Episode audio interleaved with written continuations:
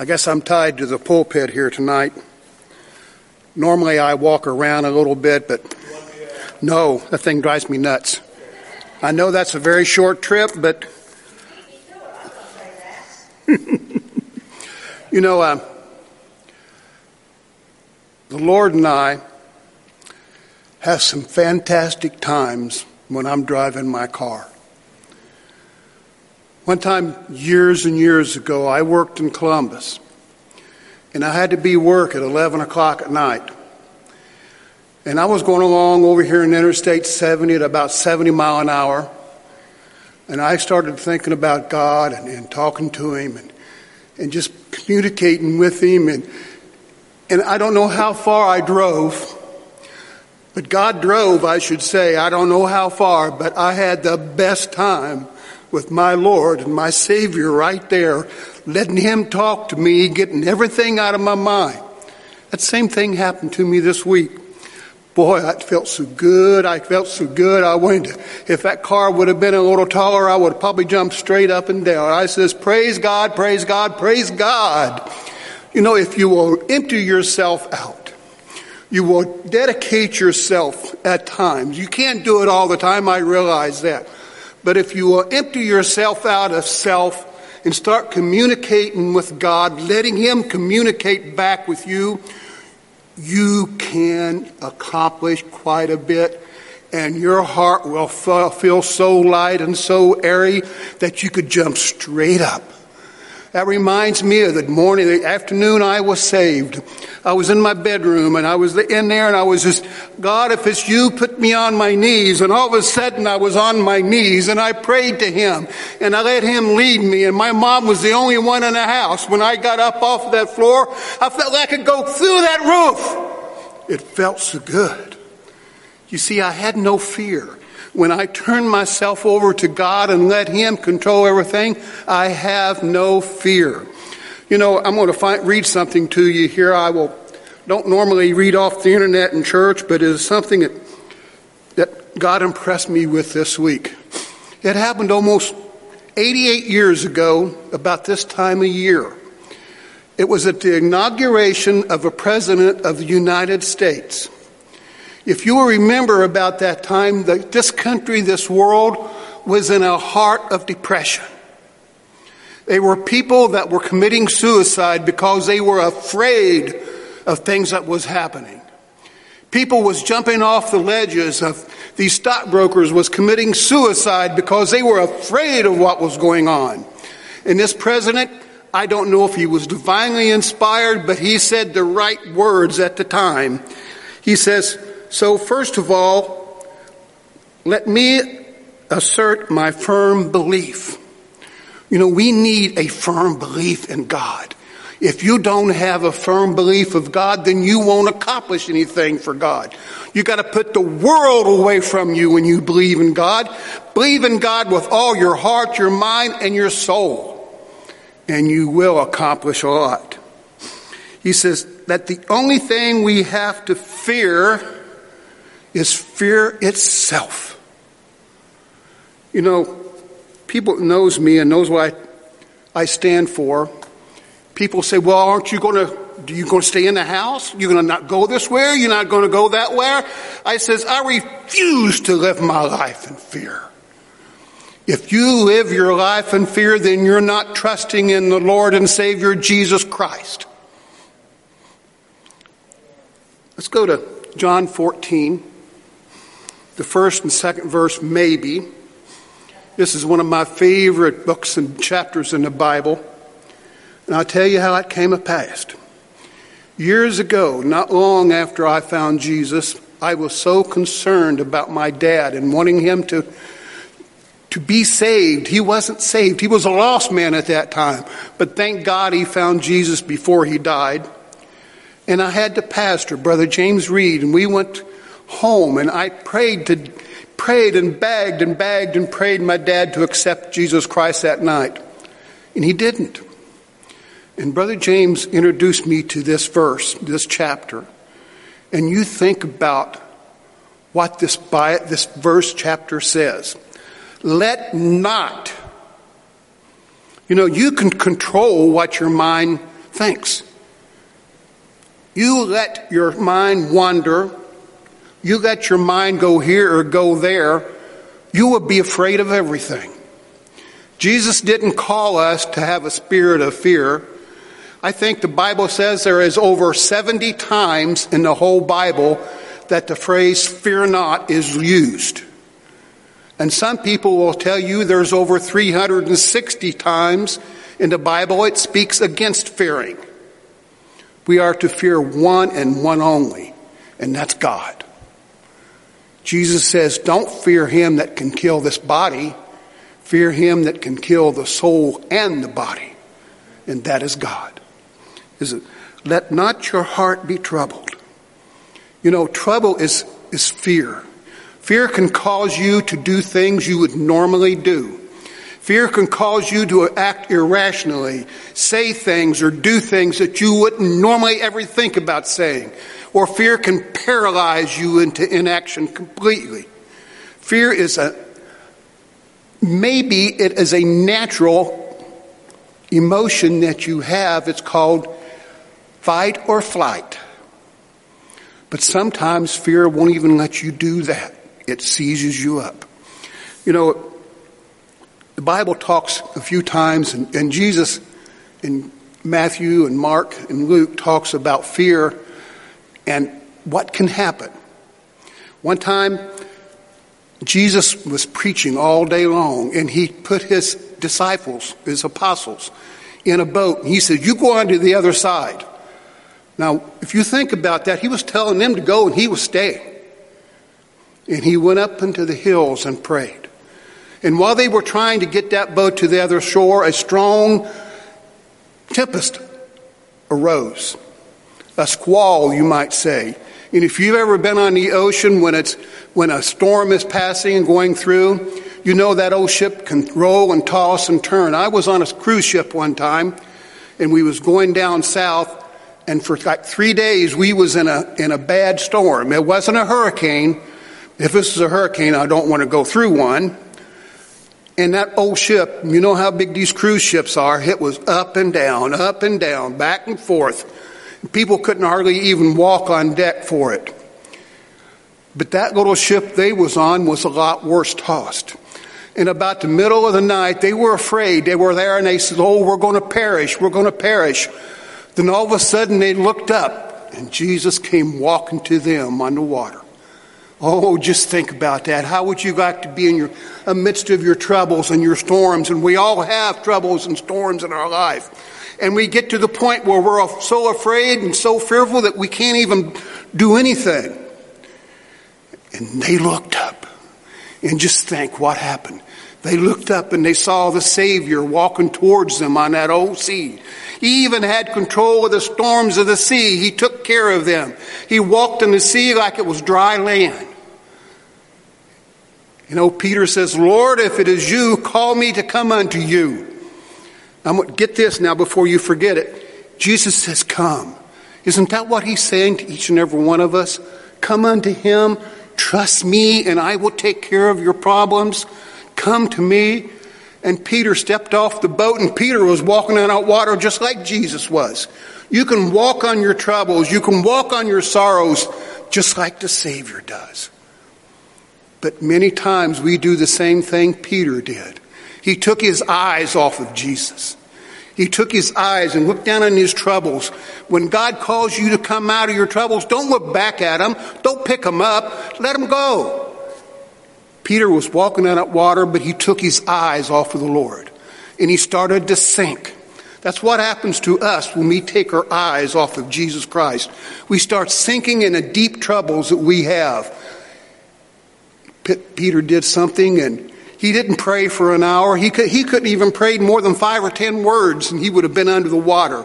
He says, Lord, save me. Lord, save me. Just think about that, what he was saying. And Jesus reached forth his hand and immediately picked him up and they went into the boat and the sea was still. Oh, think about that. How would you like to have your problems immediately calmed down and your cares taken care of? Put your eyes on Jesus Christ and He will take you through your problems. Another time they was going across the old Galilee and see, you know, I've never been there, but I'd love to see it. I probably will never get to because my wife won't go to the Holy Land. It was crossing the sea again. And, you know, it sounds kind of funny, but these always happen at night, always in the middle of the night. And I'm sure there's, a, there's something in there about that, about the darkest hours and you're in trouble. But they the winds was boisterous again. Jesus was down on a pillow. He knew what was going on.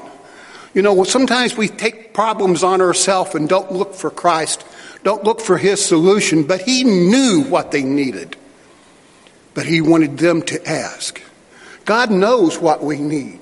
He knows everything we stand in need of. You know, if He knows the hairs upon your head, He knows the problems that you have. If He can create the cattle on a thousand hills, He knows what the problem is and He can take care of it. If He spoke this old world to, into existence, He can speak your troubles away.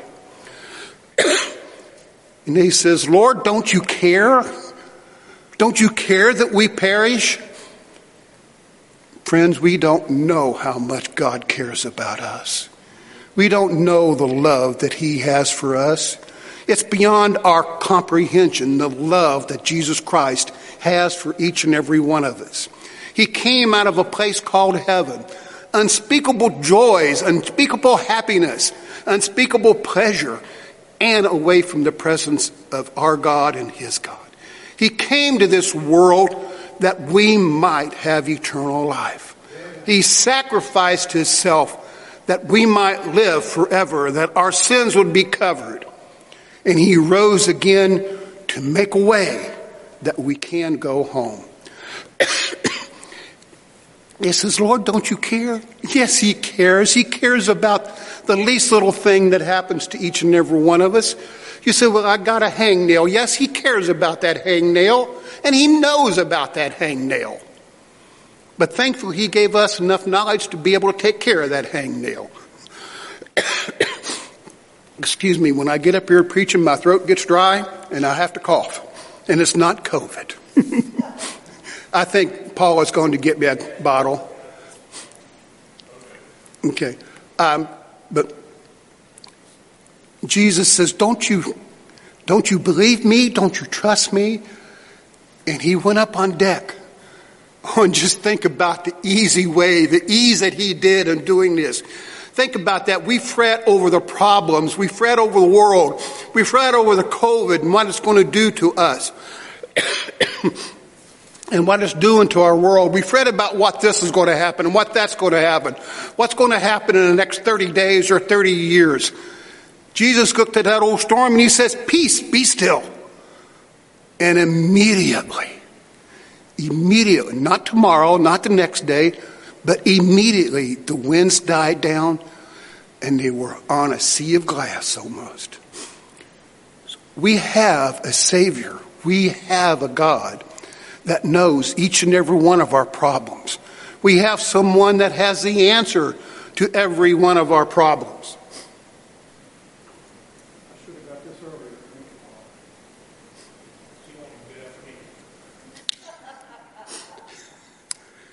She loves me.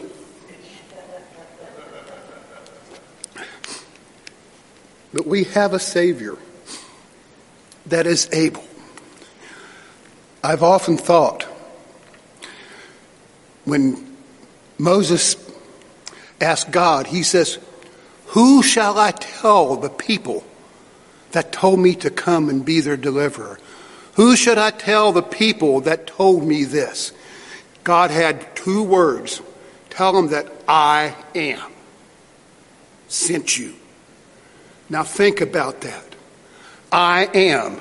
That leaves a whole lot of things behind that that can come out. I am your Savior. I am your King. I am your God. I am your Redeemer. I am your all and all. Put your trust in God. Fill your heart and your mind with God's Word. If you've got your mind full of God's Word, Satan can't put his lies and his deceit in there. Fill your heart with His strength and His power and His love. Let Him come into you. Let Him indwell you. Let Him be your all in all. Let Him be your everything. Let Him be your I am. Yes, we are living in times of trouble, and I believe it won't be long before we're gone out of this world. I, for one, believe it is close, closer than what you think. But we are loved of God. I'm not saying He don't love the sinner, because I was a sinner at one time and He loved me just as much then as He does now. But I have something that a sinner don't have. I've got Jesus Christ indwelling within me.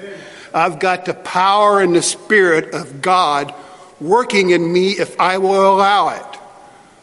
I am following the great I am. So if you have fear in your heart, you have trouble. I'm going to read you this next part of this. And I hope it blesses you as much as it blesses me. I posted on Facebook a couple weeks ago. Sister Paula says I have a place prepared for me just over the hilltop, I believe. And I says, if God would call the church, the Christians out tonight, would you go with him or would you be left behind? I pray and I believe we're all here ready to go if Jesus Christ would call us out tonight.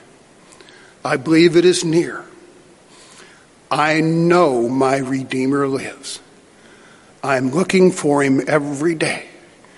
I'm waiting for that call to come at any moment. It will be the most blessed reunion that you could ever have. Think about it. Put your heart on God. Put your mind on God. Don't let the worries of this world boggle you down to where you can't do anything. Sister Mana says, I'm not afraid of this old COVID. I got Jesus in my heart. You got the greatest that ever was in your heart.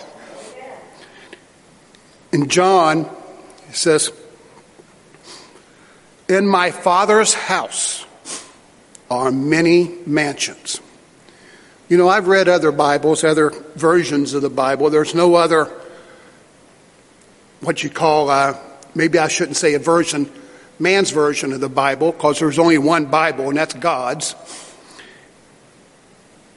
that is many dwelling places. You can have a dwelling place in heaven, but I got a mansion. It